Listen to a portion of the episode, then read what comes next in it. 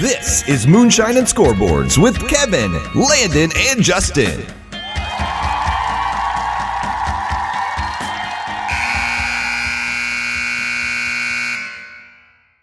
Hello and welcome to episode 11 of Moonshine and Scoreboards. I'm your host Kevin, and this week I'm joined by my wonderful co-host Justin. Justin, how are we doing?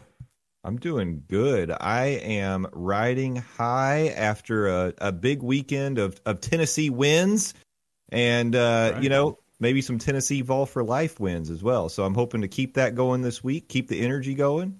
I'm I'm ready. I'm fired up. Let's do this.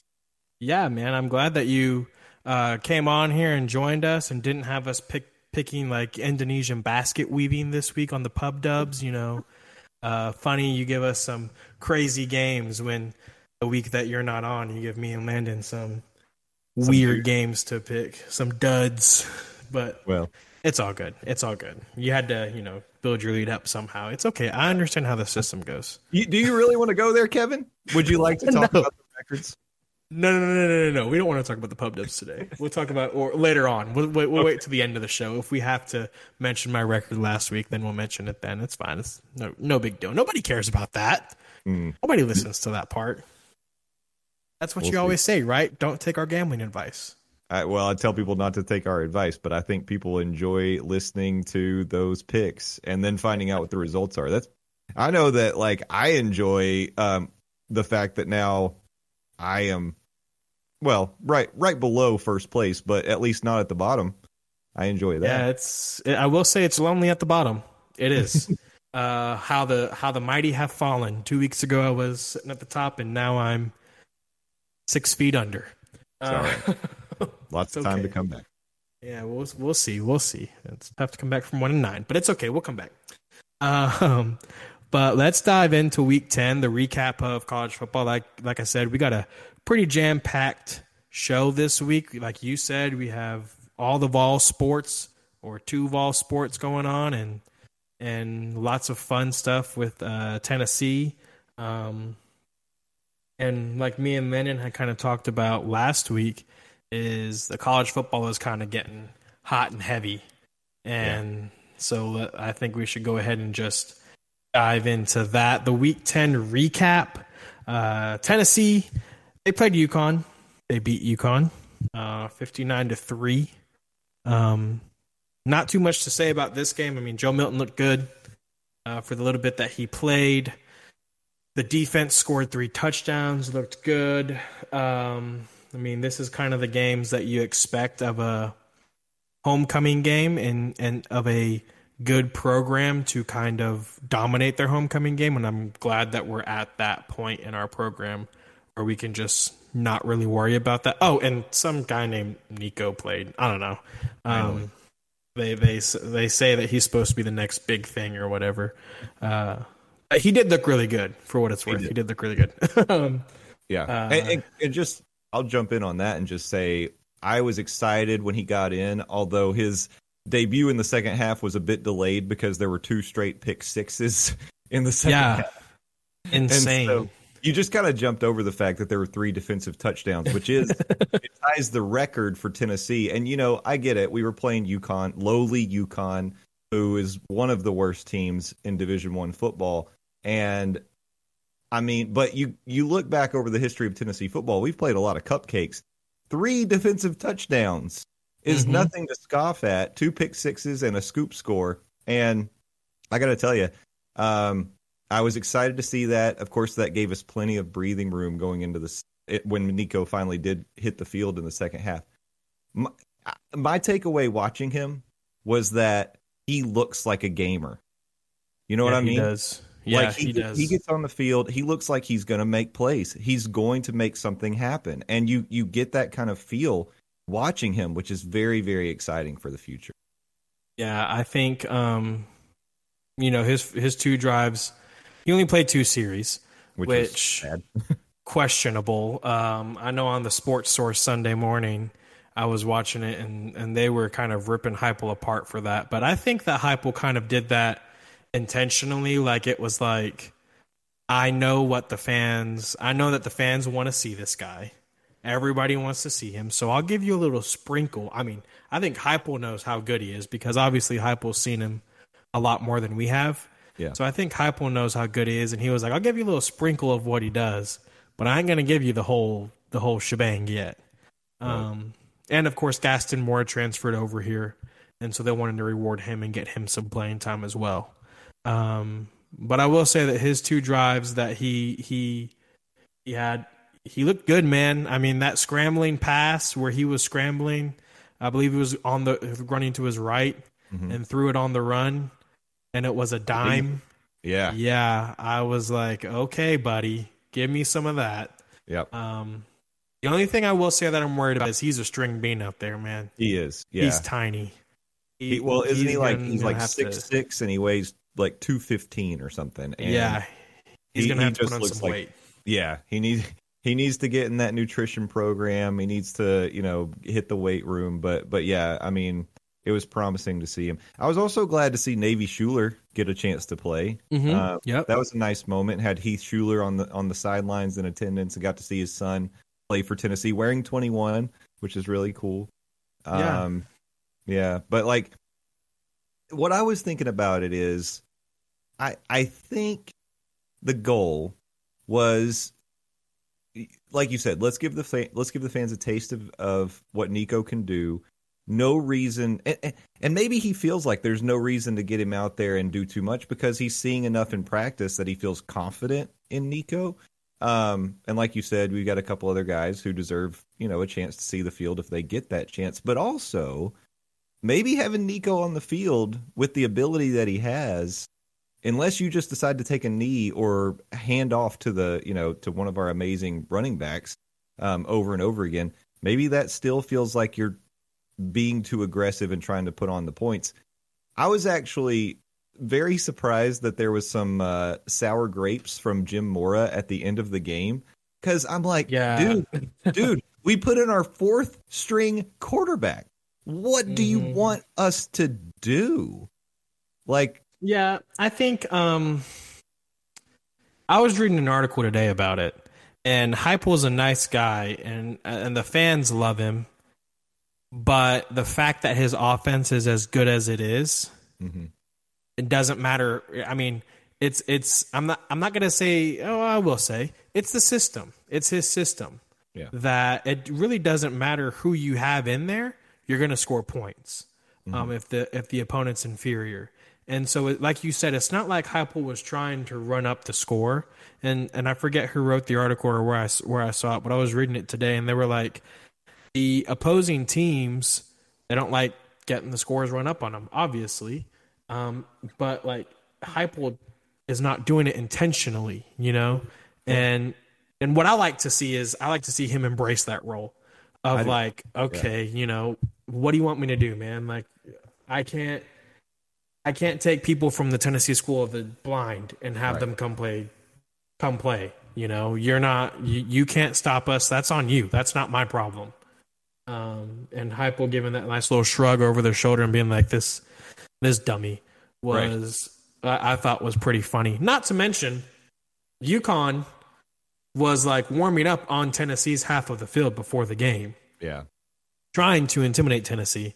And Heupel came out there before any of the players. Heupel came out there and was like, "Y'all need to get on the other side of the field. Yeah. Like, get out of here." And I mean, I get it. UConn big game for UConn. They're trying to do something there. I mean, they have one win. Um, they're trying to do something. And Jim Mora, he, he's a good coach. Um, but they're they're trying to do something down there, and I and I get it.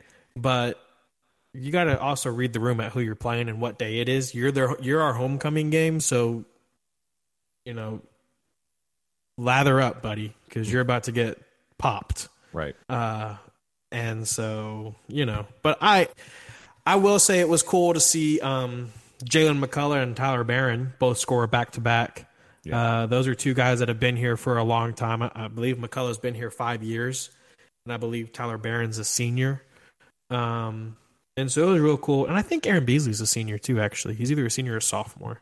Um, but it was cool to see those two. You know, after as much as you put into the program for as long as you've been here, you know, to score a touchdown, especially as a defensive guy, doesn't happen that often.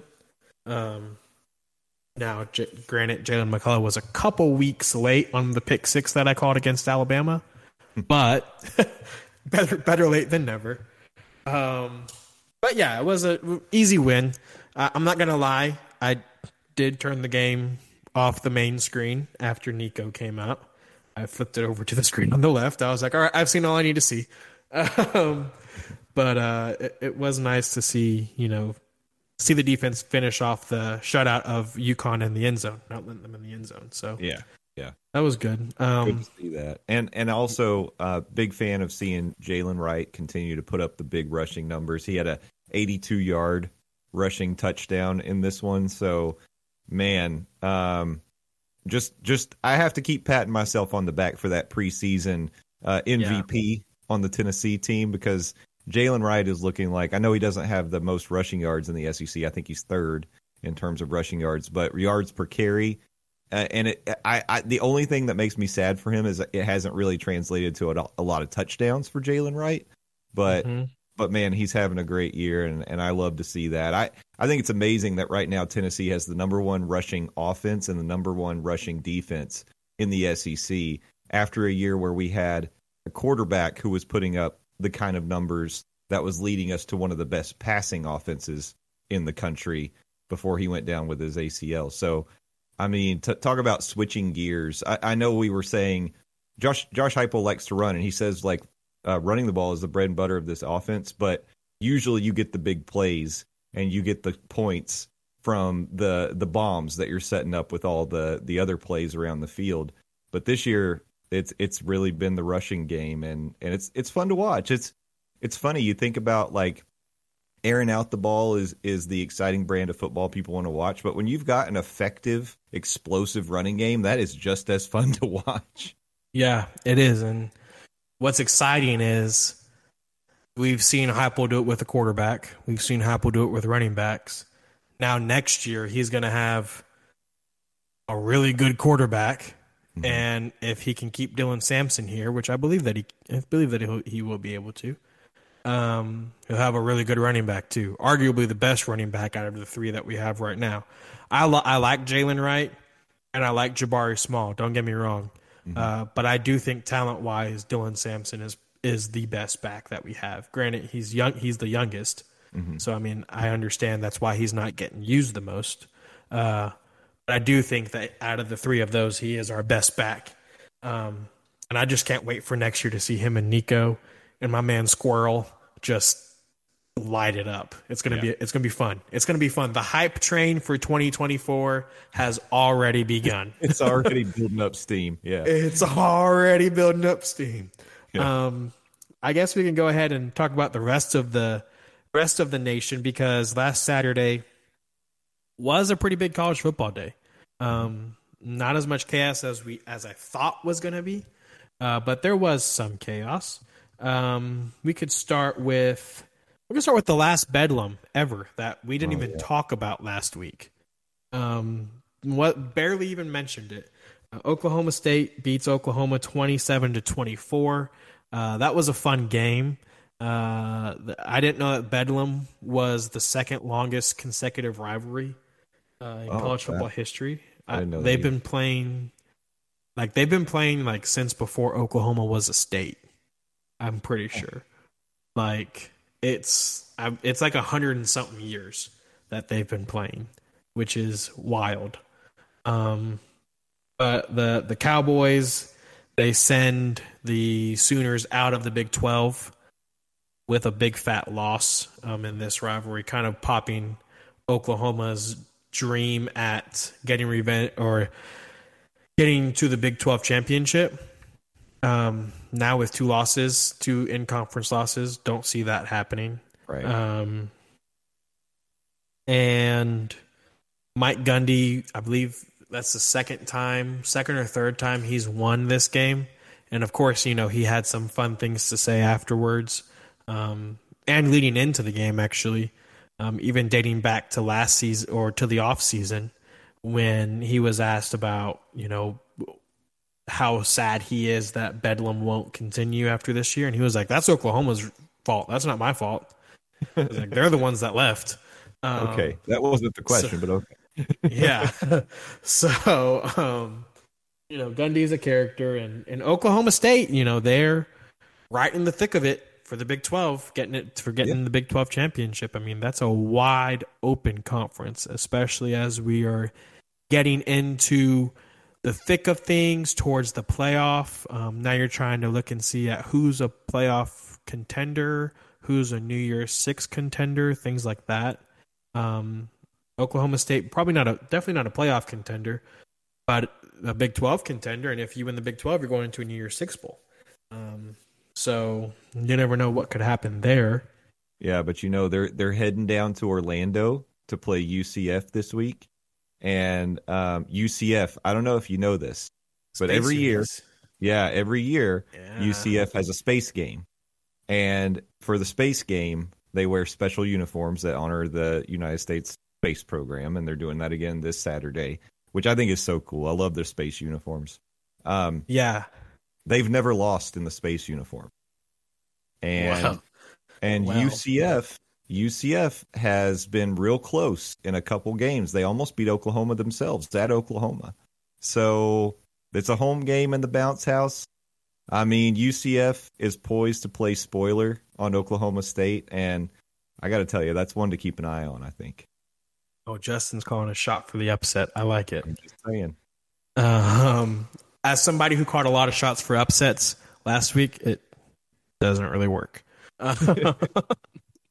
um, one of the upsets that I did call, uh, one of the upsets I thought I was going to get right was over in the West Coast. Washington traveled to USC.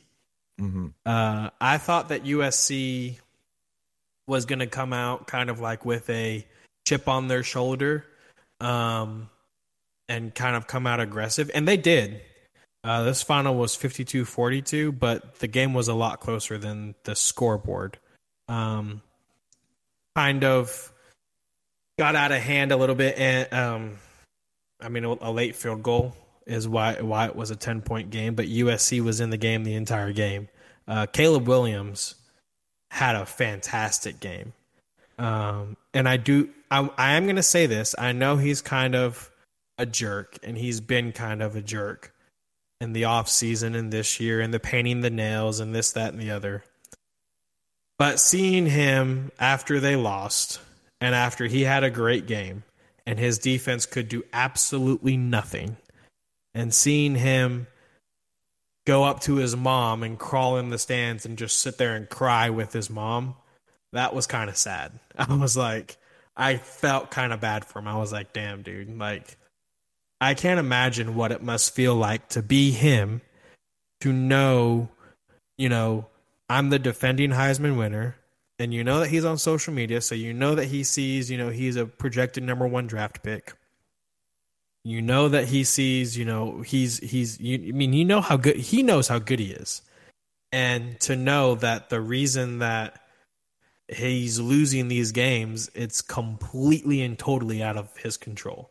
Like, I applaud him for being able to keep his head on his shoulders and not just absolutely start swinging his helmet at every defender on his team. Because I would just, I don't know that I'd be able to do the same thing if I was him. I'd be pissed at my defense 24 7 if they just did nothing. And I mean, Lincoln Riley did take a step in the right direction, I believe. He he fired Alex Grinch the next day, which is something that USC fans have been calling for for like two years. Um, but I, I don't know, man. I just feel like they kind of wasted what could have been something special with Caleb Williams by, you know, squandering away. I mean, they're unranked for the first time under Lincoln Riley. USC is unranked, and well, you have the defending Heisman winner as your quarterback. he's only been there for two minutes, so I mean, right, a, a long streak. But um, I want to say my my biggest concern about all of this is that Lincoln Riley just fired the Grinch right before we're heading into the holiday season, and I don't know if you know too much about the Grinch, but like he wasn't in a great mood and that's why he wanted to steal Christmas from the Who's. So I feel like we're just setting. I think he's setting all of us up for a really sad, disappointing Christmas if we've got an angry Grinch over there on the West Coast. That's all I'm saying. I'm Well, I'm so worried about be that. On the lookout. This is the Yeah. Grinch origin story. Actually, is Yeah. what it is. It could be. He's gonna go. He's gonna become recru- reclusive. He's gonna move up to like the uh, you know they've got the the mountains over there in California. He, they've got ski resorts. You know they always say in California you can be in the beach in the morning and ski at night. He's gonna go up in the mountains.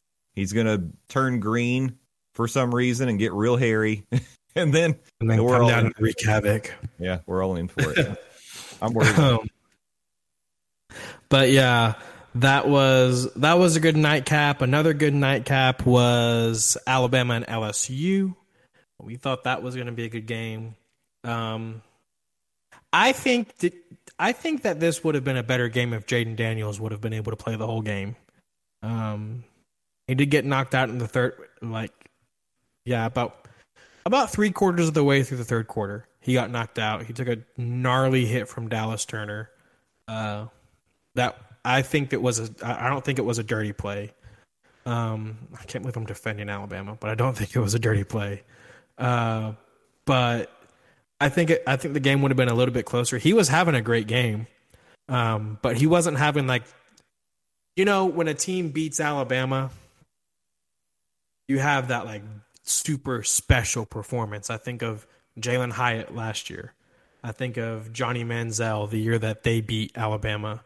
Um, Jayden Daniels wasn't having that kind of game. He was having a good game, but he wasn't like making miraculous plays and things like that. Um, so I, I don't know that LSU would have won. I think it would have been a little bit of a closer game, though. Um, my biggest takeaway from this game, I think A and M should have beat Alabama when they had the chance because this, I think they're a big bad elephant that's awoken. I don't know that this train can be stopped now. I they look really damn good yeah, they look Um, on both sides of the ball. I mean, Jalen Milroe. Credit to Tommy Rees because he's finally figured out how to call plays for Jalen Milroe, and Jalen Milroe's just. I mean, he's not doing it through the air, but I mean, he's he's a bowling ball running. You got two bowling balls. You got Jase McClellan out of the backfield, and then you have Jalen at the, out of the quarterback position. Um, and and then that defense is insane. The the thing that I want to know. Everybody's talking about this Michigan thing, okay? Yeah.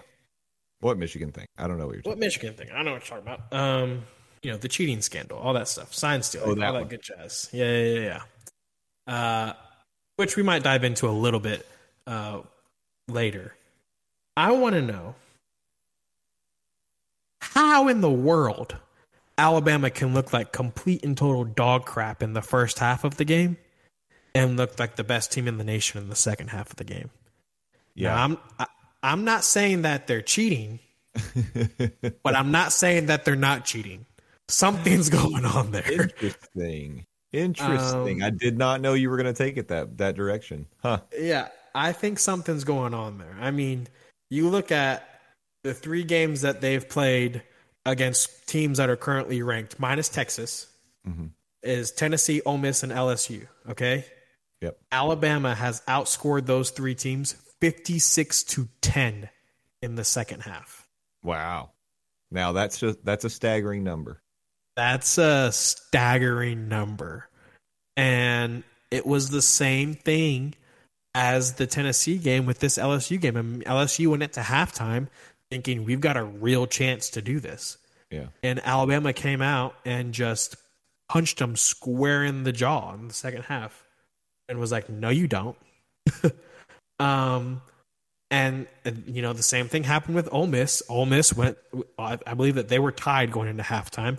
We had, what was it, a 14 point lead, a 17 point lead going into halftime, something like that. And suddenly, you're telling me that Ole Miss, Tennessee, and LSU forget to play foot, forget how to play football in the second half against Alabama? I don't think so, buddy. So, uh, like I said, I'm not saying that they are, but I'm not saying that they're not. I think if you know, granted, the SEC is not going to look into it. Absolutely not. Um, but but maybe you know, maybe the NCAA starts looking into all these teams and says, you know what, let's let's go to the SEC and look and see what Alabama's doing. Well, maybe, but but I will say, according to the rules, the problem wouldn't be if Alabama is somehow getting an advantage by stealing signs in the game. That's allowed. They're allowed to Right. do that as long, as long as they're not using any kind of technology to do it. I guess. Um, Right. So and, and but but even at, you know, I- I would go back to earlier. You said you don't you don't think the hit from Dallas Turner was a, a dirty hit. I think it was a textbook targeting hit. I mean, as as a defensive lineman or a, a defensive back or a linebacker, you know if you hit helmet to helmet, that that is a targeting hit. You you can't lead with your helmet. Just move your head to the side. And I mean, I think you could tell. He now look. I've seen a lot worse in terms of like ear holding somebody with the top of your helmet or whatever. But he went under the face mask with his helmet. I think yeah. these I mean, guys- I think he broke his jaw. Is what There I was- think happened. it- I'm just saying, I'm not going to say there was intent. What I'm going to say is he didn't try not to do that. Okay. Right. And and the fact that we saw it in our game, we've seen other examples of it. For some reason, Alabama avoids flags. I don't know how. Um, Yeah. that to me, that to me is the bigger problem. Now, I didn't watch the Alabama LSU game. I don't know if similar stuff was happening in that game aside from this, because I did see this hit because it was all over the internet, and then I, I did see a, a couple plays in the game, but um, I, I just think it's, it was kind of wild, and I, I do think Saban's a good coach. I think he's the kind of coach, and his staff are the kind of coaches that could make um, halftime adjustments. Um, and maybe this Alabama team just takes a while to get going. There are teams like that, and we certainly see Yeah. that in college football. Um, But it would be so much cooler if they're cheating. The okay, dramatics would be great. I'll give you that. I'll give you that. Especially if somehow they were tied up with this Michigan thing. Who knows? Yeah. Connor Stalions has a clone that works for Alabama, a twin brother named Donner Stallions, and he works for Alabama. And Okay. I don't know. He gets the signs through. You know, I can't remember if the Ole Miss game was at Alabama, but I do know that the Tennessee and the LSU game was at Alabama. And it's funny that, you know, those games were so lopsided in the second half, being in Tuscaloosa. I mean, Ole Miss You know- was it was at home. oh, so it was in the Grove? Okay. No, no, no. So it was never it mind. was it was in It was at Alabama. Yeah, yeah. Interesting. Yeah. Huh. All three of those at home. For- for Well, I, I'm, I'm not gonna say they weren't, but I'm not gonna say they were either. So we'll just, you know, we'll just leave that up for discussion. Um, maybe the NCAA pays a Tuscaloosa a visit. Um, you know, and even though even though they lost the Texas game, they scored 18 of their 24 in the second half. Yep. I'm telling you, man, something something fishy's going on there. There's no way that you can come out and yes, you are correct. There are teams that start slow. I get that. But 56 to 10 against three ranked teams, that that's Yeah. something fishy's going on there. Um the other big SEC game, Georgia and Missouri played um the the Bulldogs won 30 to 21 my big takeaway from this game was that Missouri's actually pretty good. Um, and, and Georgia might not be as good as as everybody thinks that they are, because Missouri was in this game the entire game, had a real good chance to win it. Uh, I- I think the only the play that decided this game was that strip sack, or it was the interception that Brady Cook threw to the defensive lineman. Um, that he took it, almost scored, and when you're playing the back to back national champions, you can't make mistakes like that. Um, he just made a mistake, dumb pass, intercepted, and kind of turned the momentum. That make I mean that literally just flips it from you're down four or you're down three to now you're down nine. You know what I mean? It's it's that's how that's how the, they that's how Georgia wins. They take advantage of your mistakes, and that's why they're the back-to-back defending national champions. Yeah, I Um, think uh, I think you're right. I mean, a team like Georgia just finds a way to win um, because that's their culture. They just they win football games. Um, you know, Missouri. I it's it's interesting. You said maybe Mis- Missouri's pretty good. Maybe Georgia isn't as good as we thought. I, I mean, I, maybe one of those two things is true. I I think that it's more likely this year that Georgia has come down a bit. Um, because really, you look at right. the, you look at the rest of the of the season, and Missouri hasn't really. Georgia's really the best team. I mean, easily the best team that Missouri's played. But uh, but otherwise, uh, who else would you put on that list? Kentucky. Um, Uh, Kentucky, LSU, and Kansas State. yeah. Well, and, they played okay but none of those three teams are like really good. I feel like. Yeah, I would agree. So I don't know. I, I just think I do think Missouri is a good team. I don't think they're a great team.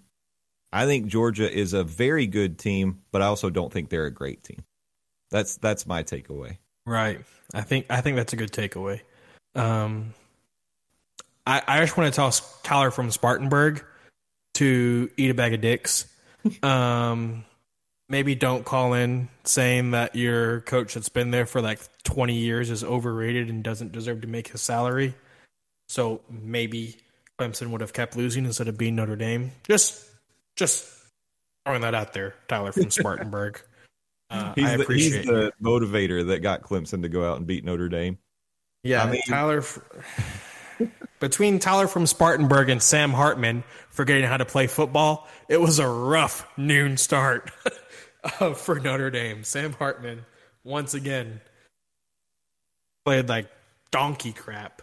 Um, I don't know, man. I, I've heard talk this week about like Marcus Freeman not being the guy, this, that, and the other. I don't think that's the case. I think Marcus Freeman is a great head coach. Um, I mean, maybe you were sold a bag of fake gold with Sam Hartman. I don't know. He he's looked great. There's been times that he's looked great. There's been times that he's looked like trash. To me, after the Ohio State game, he's looked like a totally different quarterback than the first three games of the season. Um, but yes, Notre Dame lost again. So Well, there's that. I'm just going to say, uh, I mean, part of it is our fault because we all picked Notre Dame last week. Um, and a lot. We picked them by a lot too. yeah. Well, did did Landon also pick them? I think he did. yeah, he did. He and he said big. That was one of the games he yeah he missed. Landon had a good week last week. Um, so that so it's partially our, our fault, but I it, it was a surprise to me because I maybe it was motivation, maybe you know who knows, maybe Dabo got a little kick in the pants and it it it uh, spread to the team this week. I don't know. Maybe maybe Notre Dame was a little flat. Like you said, Hartman had a bad game. Um, I don't think that this means Clemson is all of a sudden a much better than what we thought they were. no. Um, but I think Notre Dame is. It was like I, I made that joke about Marcus Freeman when um, they were playing Louisville, and and he came out of the halftime and he was like, Notre Dame has to just stop beating Notre Dame, and Yeah. I think that's still the case. Yep. Notre Dame just has to stop beating Notre Dame because if Sam Hartman doesn't throw three interceptions, Yeah, I think Notre Dame probably wins the game.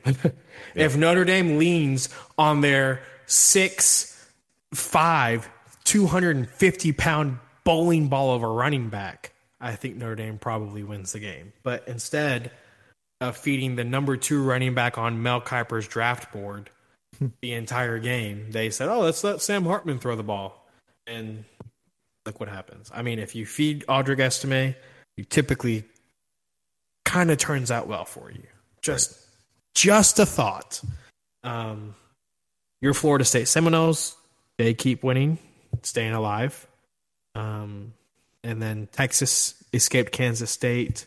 Uh, Ole Miss escaped A and M, and that will lead us to Week 11. I'm going to breeze through just a couple of games before we get into pub dubs, if that's all right. sure, let's do it. All right, let's go. Um, you got USC traveling to Oregon. Uh, man, it, it Hard to get a read on. yeah, it's tough to. It must be tough to be a USC fan because you, you you get you come close against Washington and you're like, oh, maybe we can bounce back next week. And I think a team that's better than Washington's coming to town, or you're going to their house next week. Uh, so uh, I expect another high scoring game, but I, I don't know that firing Alex Grinch is the answer for USC. Uh, at least this year, I think the damage has already been done, and I kind of think Oregon's going to roll here.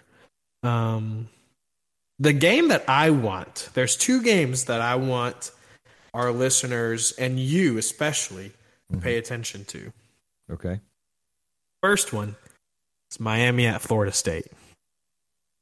I think, I don't know, this is a huge rivalry, and something tells me that Miami might just kind of shock shock the nation and and knock off Florida State. Why do I think that? I have no idea other than this is just a rivalry game and kind of crazy things happen in rivalry games. I don't think Miami's as bad as their record says they are. I mean, granted, after the Georgia Tech loss, they've kind of like tumbled after that. Um, but what better time to kind of get it together than against your rival?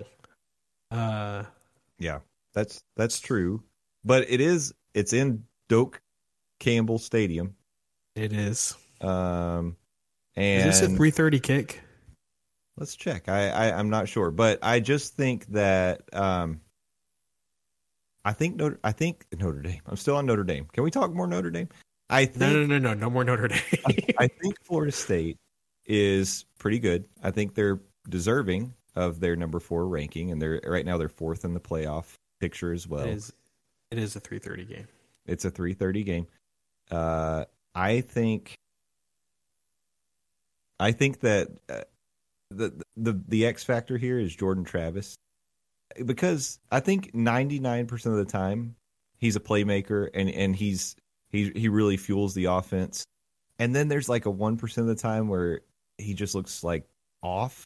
Um, so I mean he's having a great year. He's he's I don't know, you know, obviously I don't know what I'm talking about. He's thrown 19 touchdowns to two interceptions, but um No, well, I get what I- you're saying because it, it he's he's like very quiet.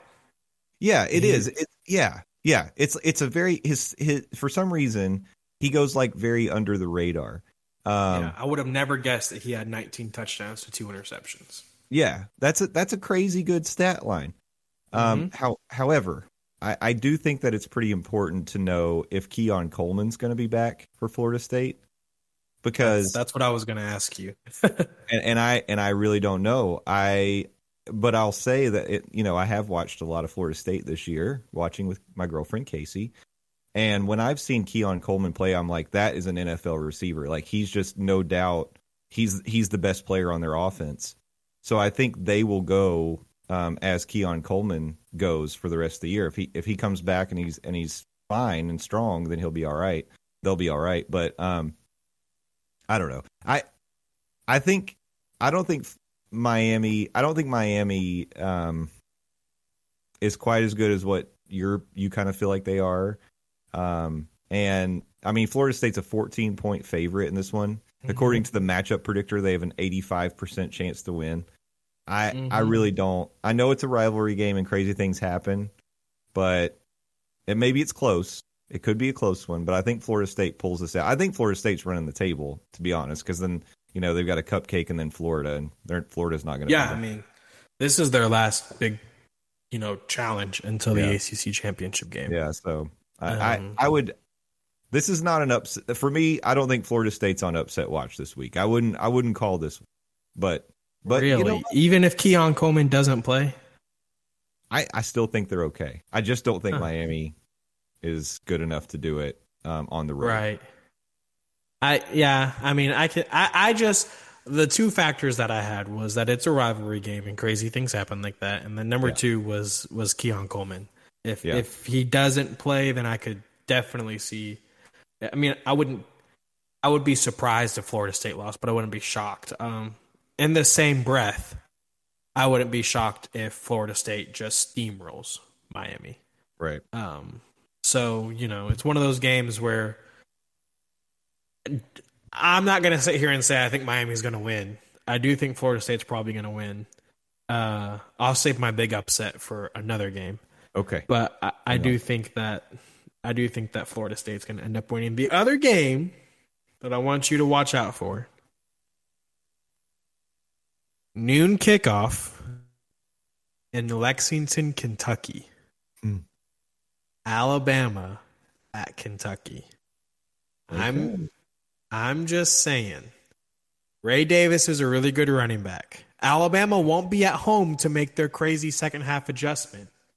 Bryant Denny, you know, Connor Stalions doesn't do his work on the road. Um, that's only a home thing. So Devin Leary's having a great couple of games. Um, you know, he threw for over over 300 yards against Tennessee. I think he had a pretty good game against um, Mississippi State, which that's not saying much. Uh, I, it would not shock me. This is this is my big upset. It would not shock me if Kentucky beat Alabama outright. Wow. I would I wouldn't be shocked at all. Um, just because there has to be like another shoe to drop. You know what I mean? There mm-hmm. has to be some more chaos this season.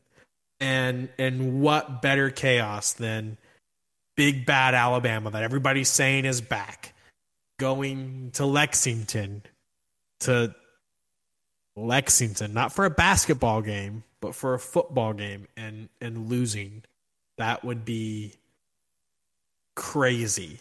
And Tennessee fans, I will say that Tennessee fans should be cheering for Kentucky on Saturday. Um, as will Ole Miss fans. Ole Miss fans would be cheering very hard for Kentucky. Because if Kentucky wins and Ole Miss wins, and Ole Miss wins out, they're in the SEC championship game, not Alabama. Why? Um, but why do Tennessee fans want that? You want to play Alabama again? Okay. Well, well, first, first of all, my answer is yes, I do. Oh, really? I don't. I would. I would much rather play Ole Miss. I would love a rematch at Alabama in the SEC championship game. because uh, in this scenario we have one at Missouri, we've beaten Georgia, Georgia lost to Ole Miss, and we we won out and made it to the SEC right. championship Correct. game in that scenario. Yeah, bring yes. me Alabama. I want to beat the best. I would oh, love in the last in the last season of SEC divisions to play Alabama in the SEC championship and beat them. I would love it because it would that it would we would win. That, it would take that Florida loss and put it way in the rear view for me. Do you think that we would beat Alabama if we got them again? I don't think that you can look at the first half in Tuscaloosa how this team and, played, right, and ignore the fact that we we were in that game. So the second half was one of those things where Alabama scored two plays into the second half and it just got away from us. Well, they were um, cheating.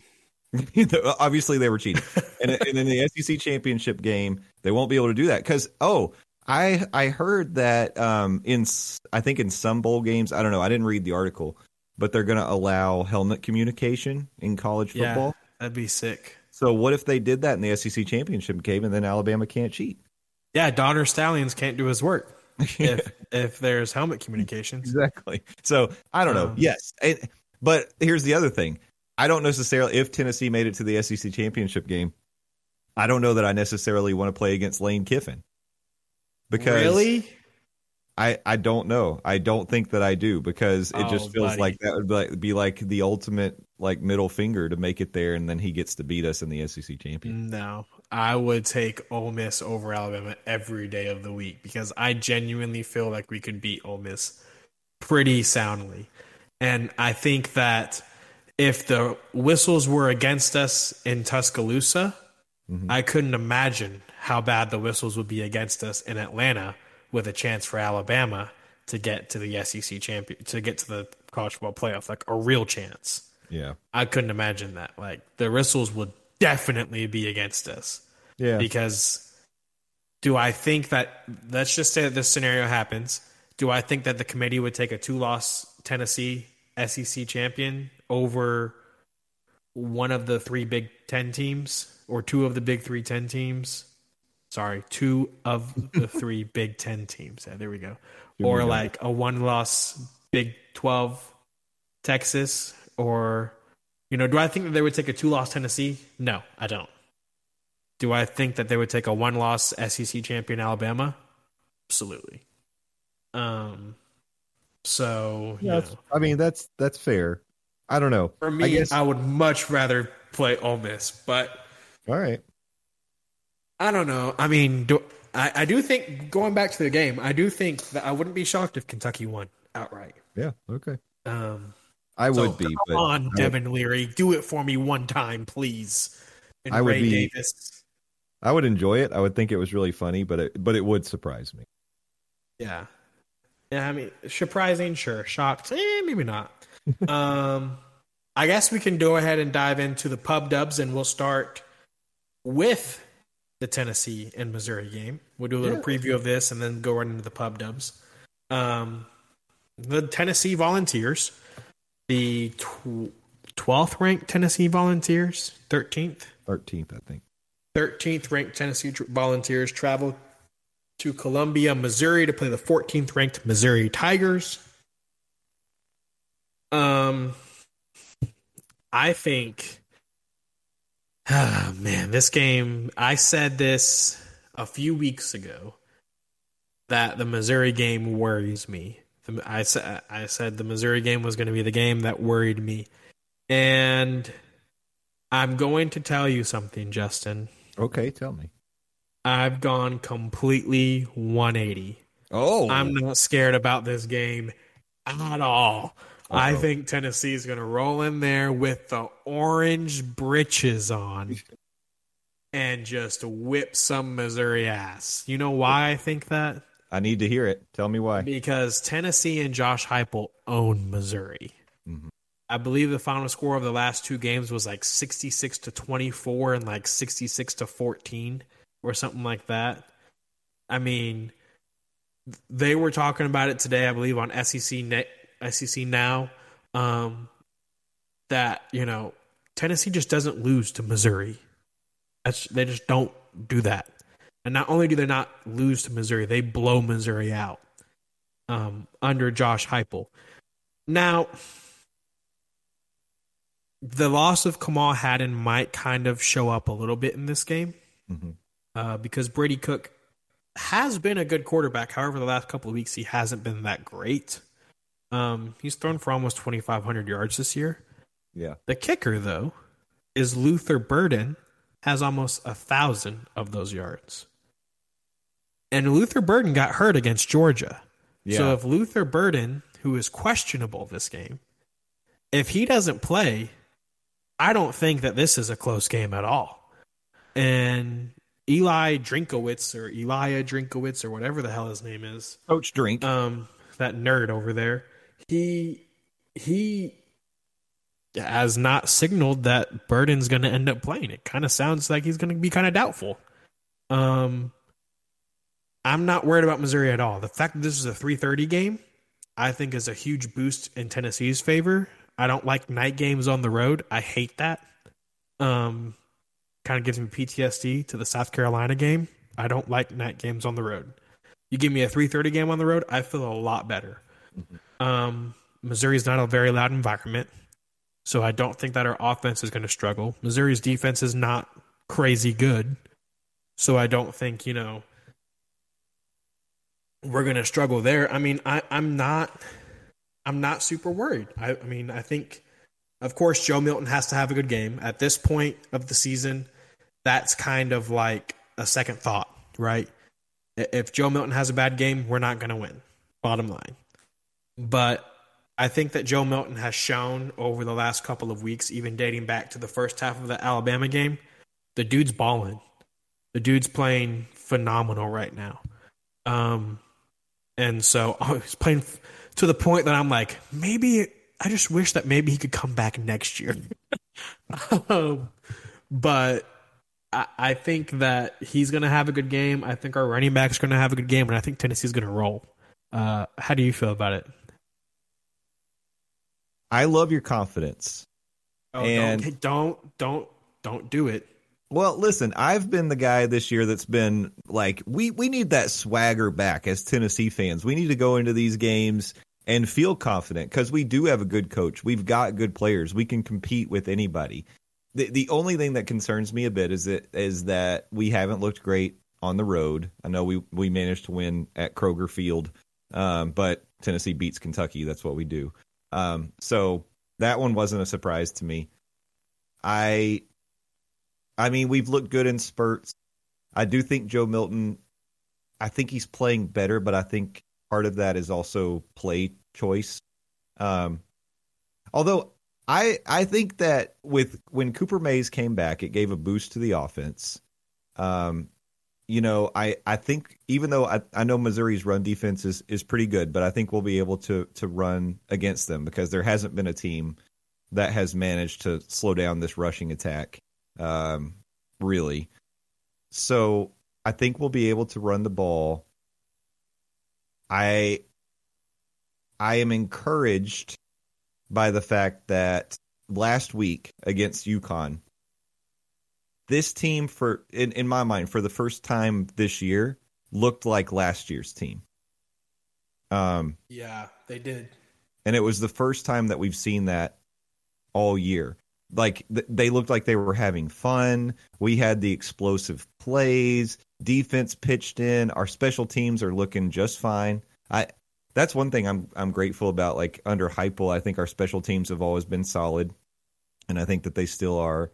So it really to me comes down to what's what's Missouri's motivation going to be in this game. I don't think that Coach Drink likes us at all.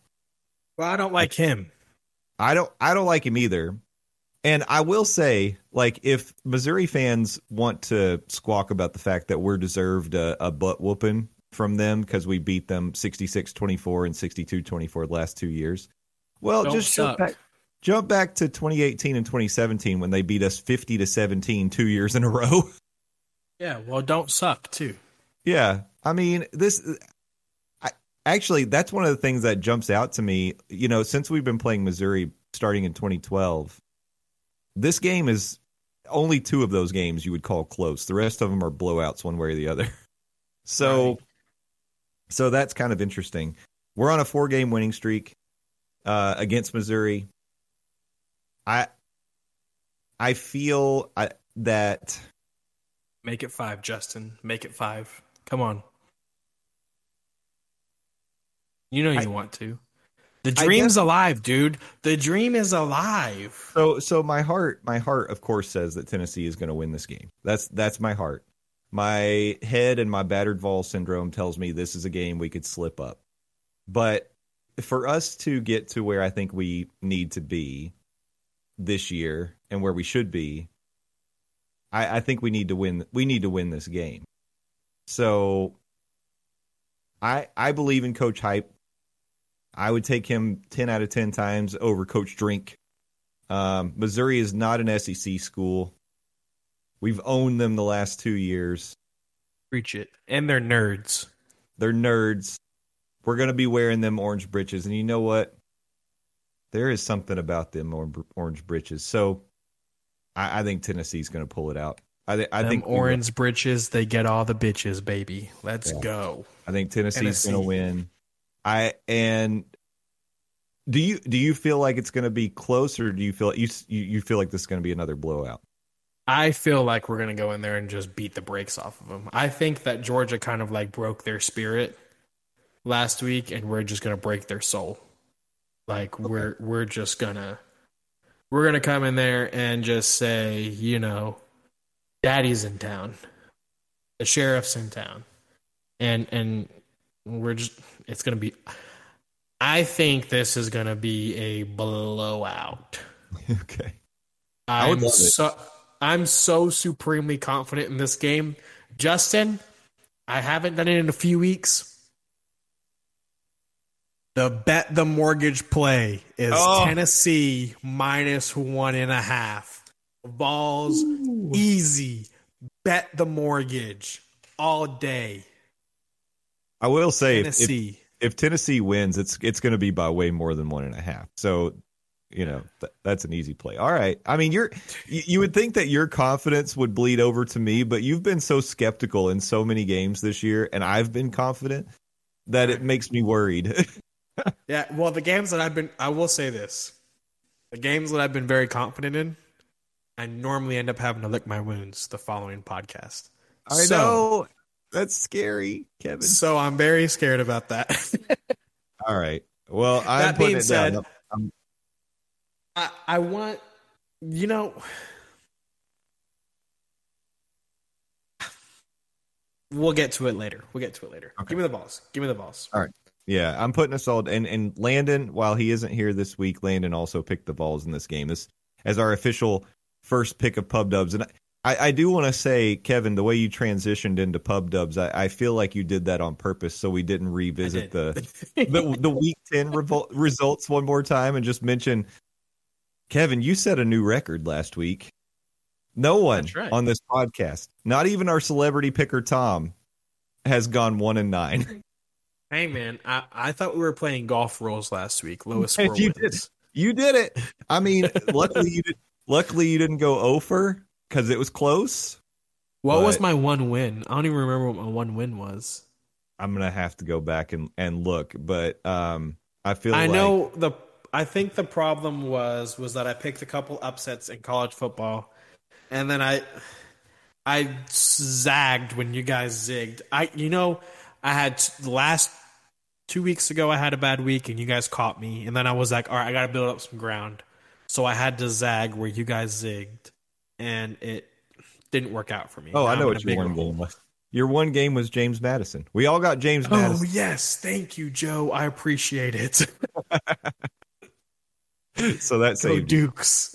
Yeah, go Dukies. Oh, that's, unbelievable. That's so James Madison. embarrassing. Still Oh alive. my gosh. Um, but yeah, all right. So we're gonna jump back. Our first pick of this week is actually a game going on as we record this on Thursday night. This game is tomorrow night, and it's our first NCAA basketball pick of the season. Your Woo-hoo. number nine Tennessee Volunteers are traveling to Madison, Wisconsin to play the Badgers in a Big Ten SEC matchup. The matchup predictor has Wisconsin with a 52.9% chance to win this game. And they blew out their first cupcake opponent. They scored 105 points. So the Badgers can score. Now we know Tennessee can play some defense. That's Rick Barnes' trademark is locked down elite defense. So I don't expect them to score 100 points when they play Tennessee um, tomorrow night.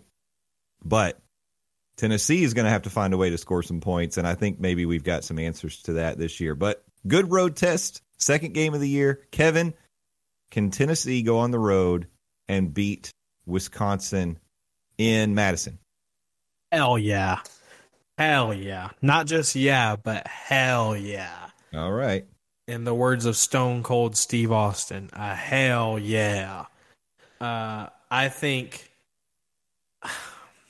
last week, seven days ago, I said that I'm not too sure about this Tennessee team.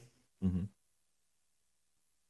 Hang the freaking banner, bro. We're going to the Final Four. This Oh. team's unreal. This team's unreal. Dalton Knecht is him. We we are a problem. Regular season Rick, no more.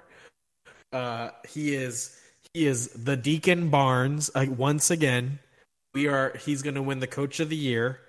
Um, and, and Tennessee's Tennessee's going to win the national championship. We're going to have a parade in Knoxville. I'm telling you, man. I feel I, all it took was one game and a couple of articles and predictions from ESPN people for me to be like, "Yep, I'm in. I'm in." Put put the coal in the in the in the steam.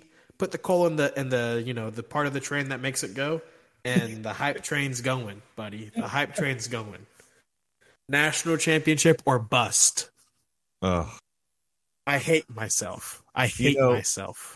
I I've felt like this uh, for the last not not necessarily last year, but there have been I'm going to say a handful of years over the last 5 or 6 years that early in the season I'm like this is the team. This is the team that is going to break the elite 8 barrier and make it to the final 4 and possibly get us to that promised land.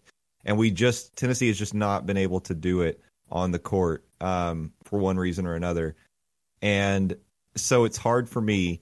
Even though I hate that all these analysts are now saying, "Oh, Tennessee, they look like they could be a Final Four team." I wish Tom Izzo hadn't said that about us.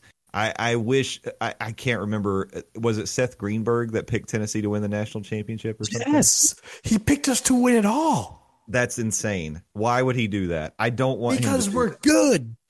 but I don't want that heat. I don't want that smoke. I want everybody to continue to call Rick Barnes regular season Rick and let's and let's go out and play some games and see what happens.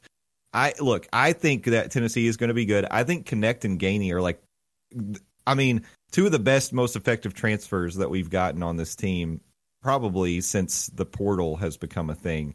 Um, and they're going to be big time contributors this year with ZZ coming back with you know another year of Josiah Jordan James who can finally play a more natural sort of off ball position.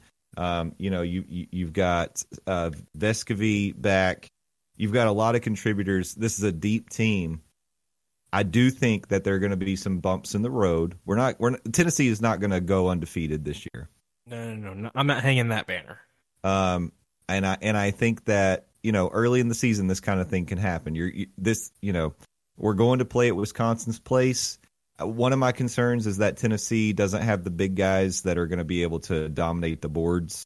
Um, we're going to play a lot of small ball this year, I think, and so I think we're going to consistently lose that rebound battle.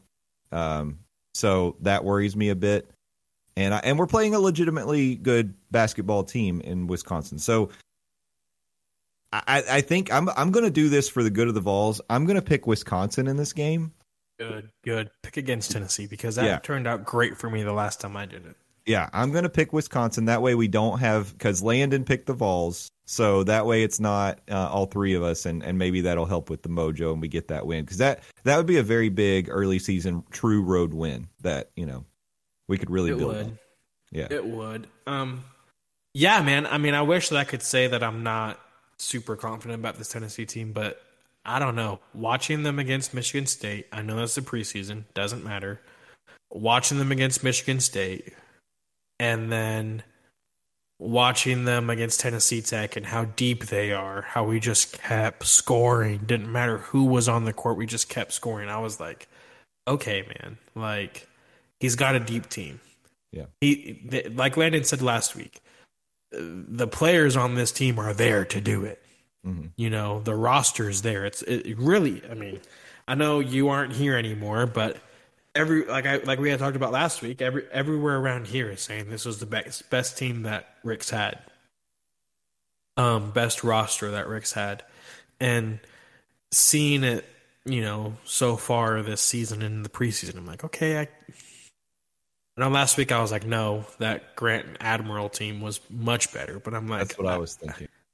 I think that this roster is pretty damn good and very deep. Um, so I, I, I don't know who would win in a game of like an actual game. If it was five on five, no bench, I think the Grant and Admiral team would win. Um, but our bench is deep. um, Yeah. So so I I I do like Tennessee on on Friday night. The basketballs. All right, so we got two picks for the Vols, one for Wisconsin, and uh, looking forward to a, a really good season. So that should be really fun. All right, moving on to Saturday. Um, there's a theme to my picks this week, and I specifically did this all but one of them because I feel like we have to talk about it. Uh, the Ole Miss Georgia game. All but one of the teams uh, or, or games, college and NFL, all of the teams that are playing at home are underdogs. So this oh, you did that on purpose. Yes. I just now noticed that. You put that to me. I did. You did the road doggy on purpose. You I did. bastard. It's it's Road Dog Special Week, and so we're gonna see how this goes. Um, Saturday, we're gonna start with the Big Ten. We got number three, the cheating Michigan Wolverines visiting um, Penn State, and Michigan is minus three and a half. Landon said Michigan because they stole uh, Penn State's game plan, allegedly. Um, Kevin, What do you think? We got uh, this is this is maybe the the best challenge that Michigan's had so far this year. So can Penn State and uh, the Fighting James Franklins uh, defend their home field? Well, is this a good time? Do you want to talk about the Michigan scandal now, or do you want to save it for next week? Let's save it for next week so Landon can get in on that. Okay, yeah, let's save it for next week. I'm sure a lot more details will come out between now and next Right. week anyway. It keeps getting Um, it's it's one of the craziest things I think I've ever seen. um, that being said, I'm sure Michigan has Penn State signs. Through news that we found out this week, I'm sure Penn State has Michigan signs as well because everybody else in the Big Ten does. um, I I think if there's one coach that's taking this sign stealing thing to heart that is super intense. Well, there's two coaches that are, but this is one of the 2 mm-hmm. And I think that the one, one, I think the most intense coach in the Big Ten is James Franklin. Mm-hmm. And I think Happy Valley, even though it's a noon kickoff, they're going to stripe the stadium. I think Penn State's going to beat Michigan. I think Penn State wins. I think they rush the field. I think the Nittany Lions hand Michigan the loss and Michigan's first real tough, real test this season. Um, and I think the drama is finally going to catch up to Michigan, and I think Penn State wins outright. All right. Uh, well, so we've got a split here. We've got uh, Kevin, you're taking Penn State. Landon's got Michigan. Um, you know, in the in the preseason when we first started talking college football, I had Michigan as one of my playoff teams. Uh, it's crazy to me that they still look as strong as they do amid all of this distraction because it's not just the science stealing stuff. There's other stuff going on in Michigan right now. Um, I mean, it's it's kind of nuts up there. Uh, I think I don't know. I, I think I, I still I, I'm going to stick with my game plan here, and and you know if if I believed that Michigan was going to run the table preseason, I'm I'm going to stick with it here. So I think I'm going to go with Michigan in this one. Cheaters. Um, you support cheaters, is what you're saying. I'm saying I support them. I'm just saying I think that they will use their their competitive They're cheating. to uh, lead them to a victory. All right. Next game up, we got number 22 Oklahoma State traveling to Orlando to play the University of Central Florida Knights. Don't call them the Golden Knights. I learned that the hard way. Oklahoma State minus two in this one. So U- UCF is the home dog, of course, in the space game, in the bounce house. And I put this on here because I, I work with a guy who is a UCF grad. He's a big UCF fan, and he has been so deflated. I think the ba- the Baylor game broke his back this year after uh, Baylor came back and beat UCF the way that they did, and he just hasn't been able to recover. But he's going to the game. They're tailgating. They're making a big thing of it. And I was like, listen up, man. UCF is going to do the thing. They are going to spoil Oklahoma State's season. This is I'm going to bet two points on this one. We're introducing a new rule this week, which I should have set up and I forgot to. If any of the games you decide to pick the underdog, you can bet two points on it. If you win, you get two. If you lose, it counts as two losses. I'm going UCF as my big dog this weekend to defend the bounce house and give me two points. Kevin, over to you. Uh, I was going to pick Oklahoma State. Uh, I will say that it's on my paper, Oklahoma State. Mm-hmm. But then you told me about the space uniforms Mhm. and how they're undefeated in the space uniforms. And so I will be switching my pick to the space uniforms and UCF because I believe in superstitions. So give me UCF and the space unis. Perfect. All right. Um, now, Landon, I don't think Landon gave us any uh, big dogs, like double dogs for this week. I'll have to reach out to him and ask if he wants to double down on anything.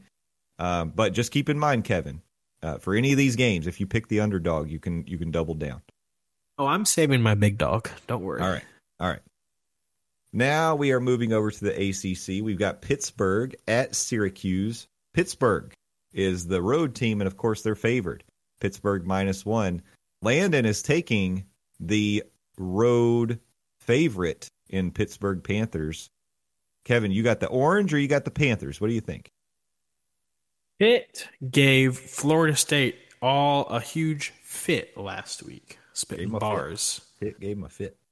Um, that being said, Syracuse and the Carrier Dome. I like Dino Babers. Give me the orange.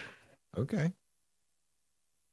I don't know enough about Syracuse this year to be honest. Me with you. either. I haven't paid any attention to them whatsoever. Um, I've been, you know, I have seen Pitt. Usually, after Tennessee plays a team a couple years, I kind of keep an eye on them just to see what they're doing.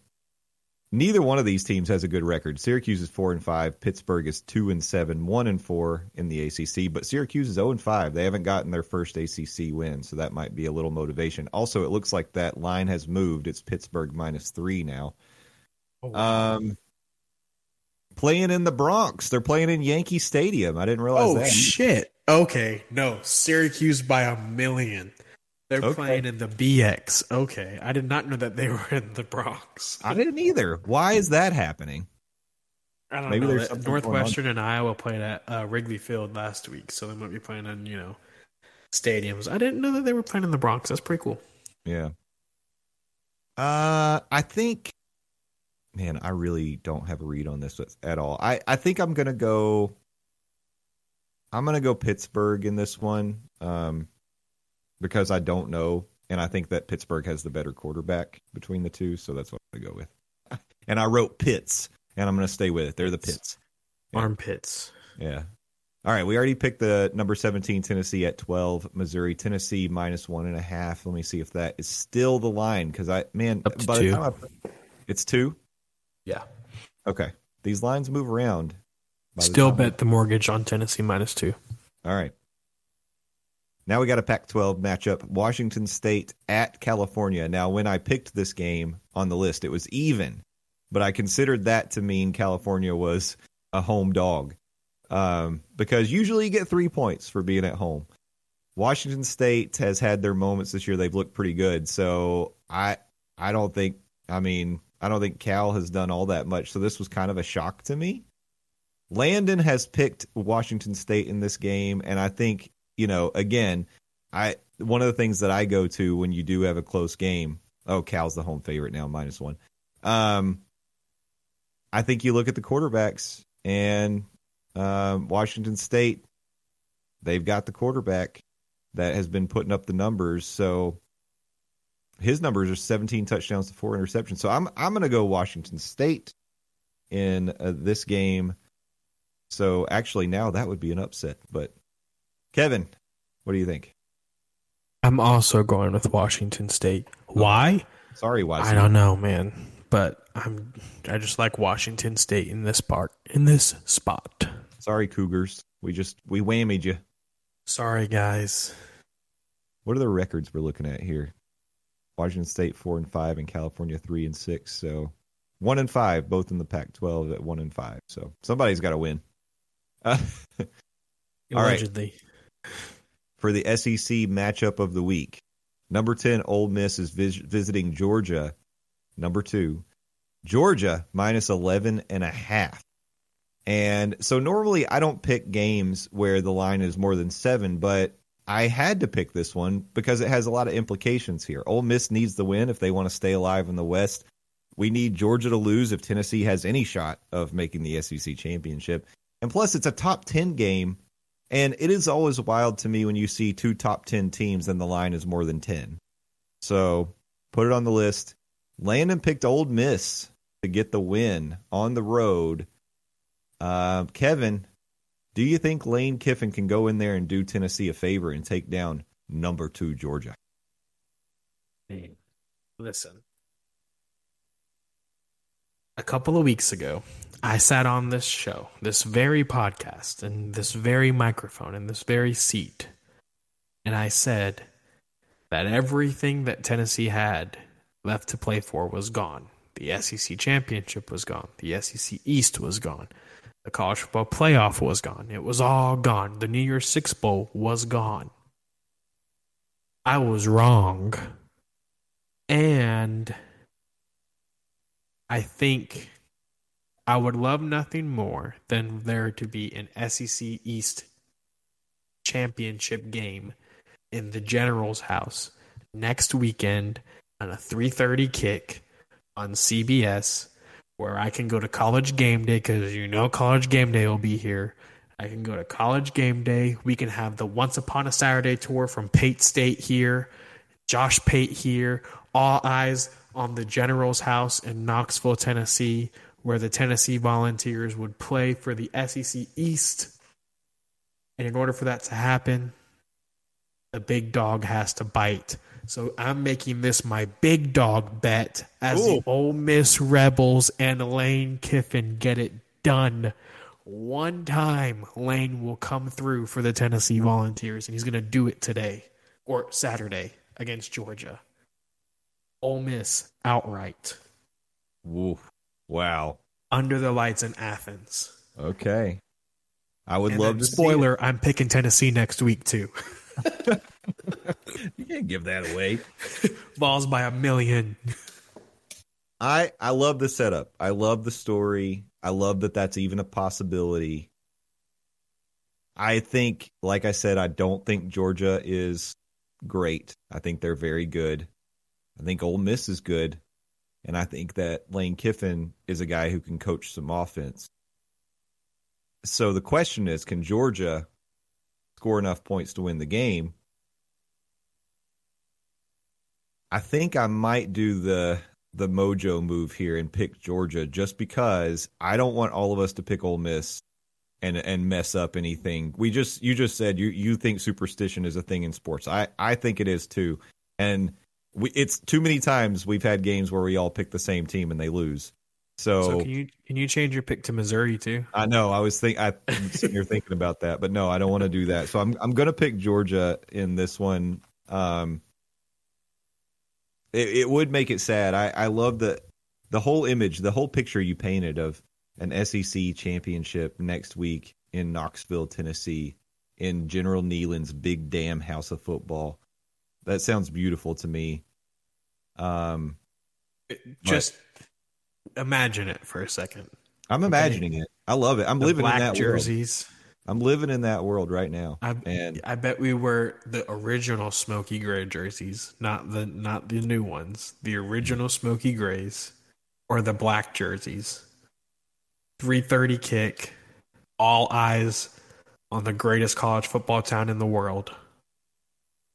Now here's. Tennessee I know, we're, wins. I know we're skipping ahead a week, but in that world, if Tennessee won that game, do the fans storm the field again? 100%. 100%. The goalposts are going right back in the river, baby.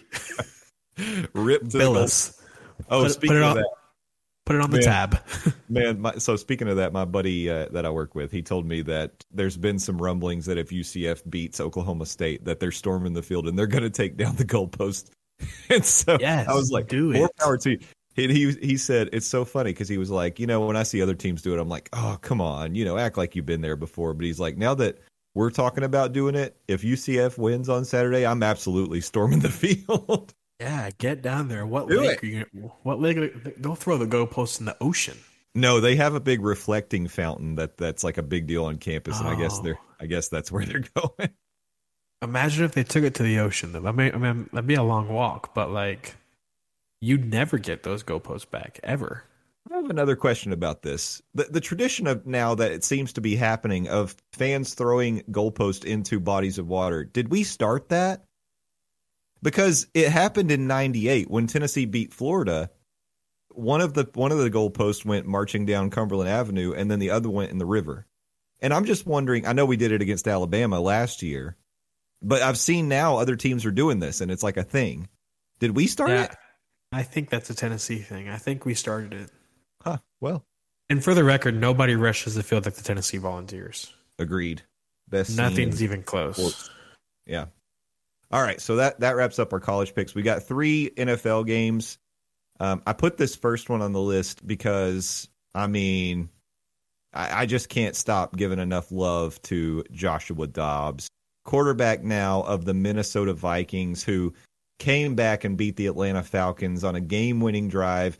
I pulled up on Sunday to the the the Deviant Wolf Brewery here in Sanford, and the game was on. I got to watch the last few minutes, so I saw the game winning drive. I was so thrilled for Joshua Dobbs and and Kevin. I know you said you watched the video of the locker room celebration and and Josh Dobbs getting the game ball and getting lifted on his teammates' shoulders and celebrated, getting the appreciation that we both know Josh Dobbs deserves, and it made you cry, dude. Same. I, I had tears running down my face watching that video because I'm just so proud of Joshua Dobbs and the way that he continues to just operate with class and operate with just performance. Going going into that game against the Falcons not taking one practice snap and still managing to lead the team to victory that just says something about him. And and man I, I really hope that he finds a landing place permanent landing place because he deserves to be a quarterback in the NFL so we're picking the Saints at the Vikings. The Saints minus two and a half going to visit um, what, what I hear is one of the best stadiums in in all of the world uh, the new Viking Stadium. Landon picked the fighting Josh Dobbs, and I got to tell you, I'm I'm doing the exact same thing. I I I just and I know that you know this is me being biased wearing my orange colored glasses, but I Joshua Dobbs is one of my all time favorite Vol for Lifes. I love that guy. I think he's I think he's got such a big heart, and you know, it would be a little tip of the cap because he is an aerospace engineer. He works with NASA, so the connection to UCF and the space game, we're going to get all that mojo going. Joshua Dobbs and the Vikings going to win at home, home over the Saints. That's my pick. What do you think? Yeah, man. Uh, the Josh Dobbs thing has been so cool. Um, yeah. You know, I, have I've been long saying, you know, well, we had him first. He's yeah. our baby. Chill out. Yeah. Um, you know, we were shaving our eyebrows years ago um, to be like Dobbs. So chill out. Um, but it's so cool to see like him succeed in the NFL and everybody love him and he just get the recognition that he deserves because he does deserve it. Yeah. Um, big time VFL. You know, love everything that he did at the University of Tennessee. Um, and you know, how could you pick against him? He's a Vol, you know. That's right. But there's another Vol on the field. And while I love Dobbs, Alvin Kamara is my favorite Vol for life. Oh. So give me the Saints. Right. Give me That's the fighting Alvin Kamara's. The sixth god once again comes through. The only player worth a damn on the Saints. Um, Alvin Kamara does it. I, I, I just love me some Alvin, man. I can't pick against Alvin. All right. I I will argue and say uh, it, according to my fantasy football team, Taysom Hill is also pretty valuable. He helped he helped me win last week because I plugged him in at tight end and he got me twenty points. So Taysom Hill's good. Taysom Hill's good. He's no Alvin Kamara though. No, that's true. All right. 49ers at Jaguars, San Francisco coming all the way across the country to play in Jacksonville at the Jaguars' second home because their first one is in London. But uh, San Francisco minus three in this game. Landon's picking the 49ers. He's got the 49ers. I, you know, the way I look at it, I think it's always hard to go cross country. But Kevin, what do you think? Do you think Landon's on to something here? Can the Jaguars take down the Trevor Lawrence uh, led Jacksonville Jaguars? Yeah, I think the Niners are going to win this game. I think the addition of Chase Young um, at the trade deadline is going to be a big addition. They were on a bye week last week, so we didn't really get, we didn't see that uh, come to fruition yet. Uh, but I, I, do think I think Chase Young is one of the best defenders in the league when he's healthy, and he's healthy right now. So I think he's going to get a chance to be on a winning team, and I think the Niners are going to come out here and take care of business pretty easily against the Jags. Ooh, pretty easy. Okay, all right. Well, Brock Purdy has been a pretty good quarterback for the 49ers this year, which was a surprise to me because you know, I put all my chips a couple years ago on Trey Lance um, being my franchise fantasy quarterback, and that didn't work out. But yikes! I know uh, that was a bad one, but um, you know, it's it's all good. Um, yeah, I don't know. I this is one of those that I I I think the 49ers probably should win. But Jacksonville 6 and 2, they're having a good year. They're playing, I mean, I, you know, they're kind of coming into their own as as far as you know, being a being a a favorite in their division and a and a playoff contender and they, they've had a good run. They they've won their last f- five five. Are they on a five game winning streak now? They are, yeah. Yeah, pretty good. It's after losing a couple. They lost uh, Kansas City and Houston, but uh, they've won five straight. So I, I think I'm gonna go. I'm gonna go Jags in this one. I think I think they're gonna keep the streak alive. And I I mean, like I said, I, I think it's it's just tough. It's tough to travel cross cross country in a close game. I think the Jags are gonna defend home court here. All right, we're gonna wrap it up with a, a bird game. It's the Falcons at Cardinals. Atlanta is minus two and a half in this one. Landon picked the Cardinals as his underdog in this game. Um, is Kyler Murray back? He is. He's playing. Okay. yep, that influences my pick a lot. well, being that being the case, then I'm also going to pick the Cardinals. I will be doing that as well. Once okay. I saw today, it came out today that he was playing. Once I saw that, I was like, "Yep, I will be picking the Cardinals." yeah, because on my paper I had the Falcons, but I was like, mm, "No." Yeah, it kind of softens that blow a little bit of like because okay, so we talked about Josh Dobbs. He he was the Cardinals starting quarterback for the first what five games, six games, mm-hmm. uh, um, and then they they what's in in news that was a surprise to me, and, and I didn't understand why they benched him, um, and said that they were going to start. I think his name was Tune. Um, yeah, Clayton Tune. Tune. Yeah, and so that didn't make any sense. But then you know Joshua Dobbs got traded to the Vikings, and it seemed like that was probably what was going on. But but and also maybe they knew Murray was on his way back, and and Dobbs was valuable right. to somebody. So yeah, I yeah I think the Cardinals are gonna they're gonna do it. I, I don't think they're a great team, but I think I think Murray gives him an edge. And we know Ridder. it, you know, he was undefeated at home, although he, he did lose one. But yeah, he's a bum. He's not so good on the road. I don't think he so. let me down. So he's a bum. He's a bum. Bum bum bum bum bum. And those Desmond Ridder. those are our pub dub picks for week eleven. I'll check with Landon and see if he wants to pick a big dog this week. But uh, um, going to be exciting. A little new twist to the pub dubs. And Kevin, maybe you can make up some ground this week. Yeah, I, I really need the lane train to toot toot for me, uh, or else I'm going to be in some deep, deep shit. Um, but yeah, I think that that will pretty much do it for this week. Um, it's going to be a fun week, fun weekend of college sports. So I want to thank you all once again for tuning in this week. We appreciate you giving us a listen. Maybe hit that subscribe button um, and come back and listen to us some more. Uh, I want to give a huge shout out once again to my co host Justin. Uh, does a great job with the pub dubs and and trying to figure out a way to make those more interesting and more competitive when I suck during the weekend. Um, a big shout out to our other co-host Landon, who was not on this week. He's in Disney, so I guess that's a pretty good reason. Yeah, he's. Um, I mean, I guess that's I guess that suffices. Um, and of course, a shout out to our producer Joe oh. for making us sound good, making us sound professional. Um, his big shout out to his JMU Dukes, undefeated again, nine and zero. Oh. Gave me my only win last week, so thank you.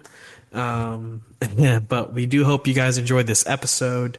Be sure to follow us on the sport on the socials at Boozy Sports Pod. Um, I do want to give one more shout out. I'm sorry to Paul, one of our listeners who who takes my bet, the mortgage bets. I, I really hope you didn't really bet your mortgage on Notre Dame last week, because uh, if you did, yikes. Um, whoops. but I do hope you guys have a wonderful week of your college sports, and be sure to come back next week. Bye bye.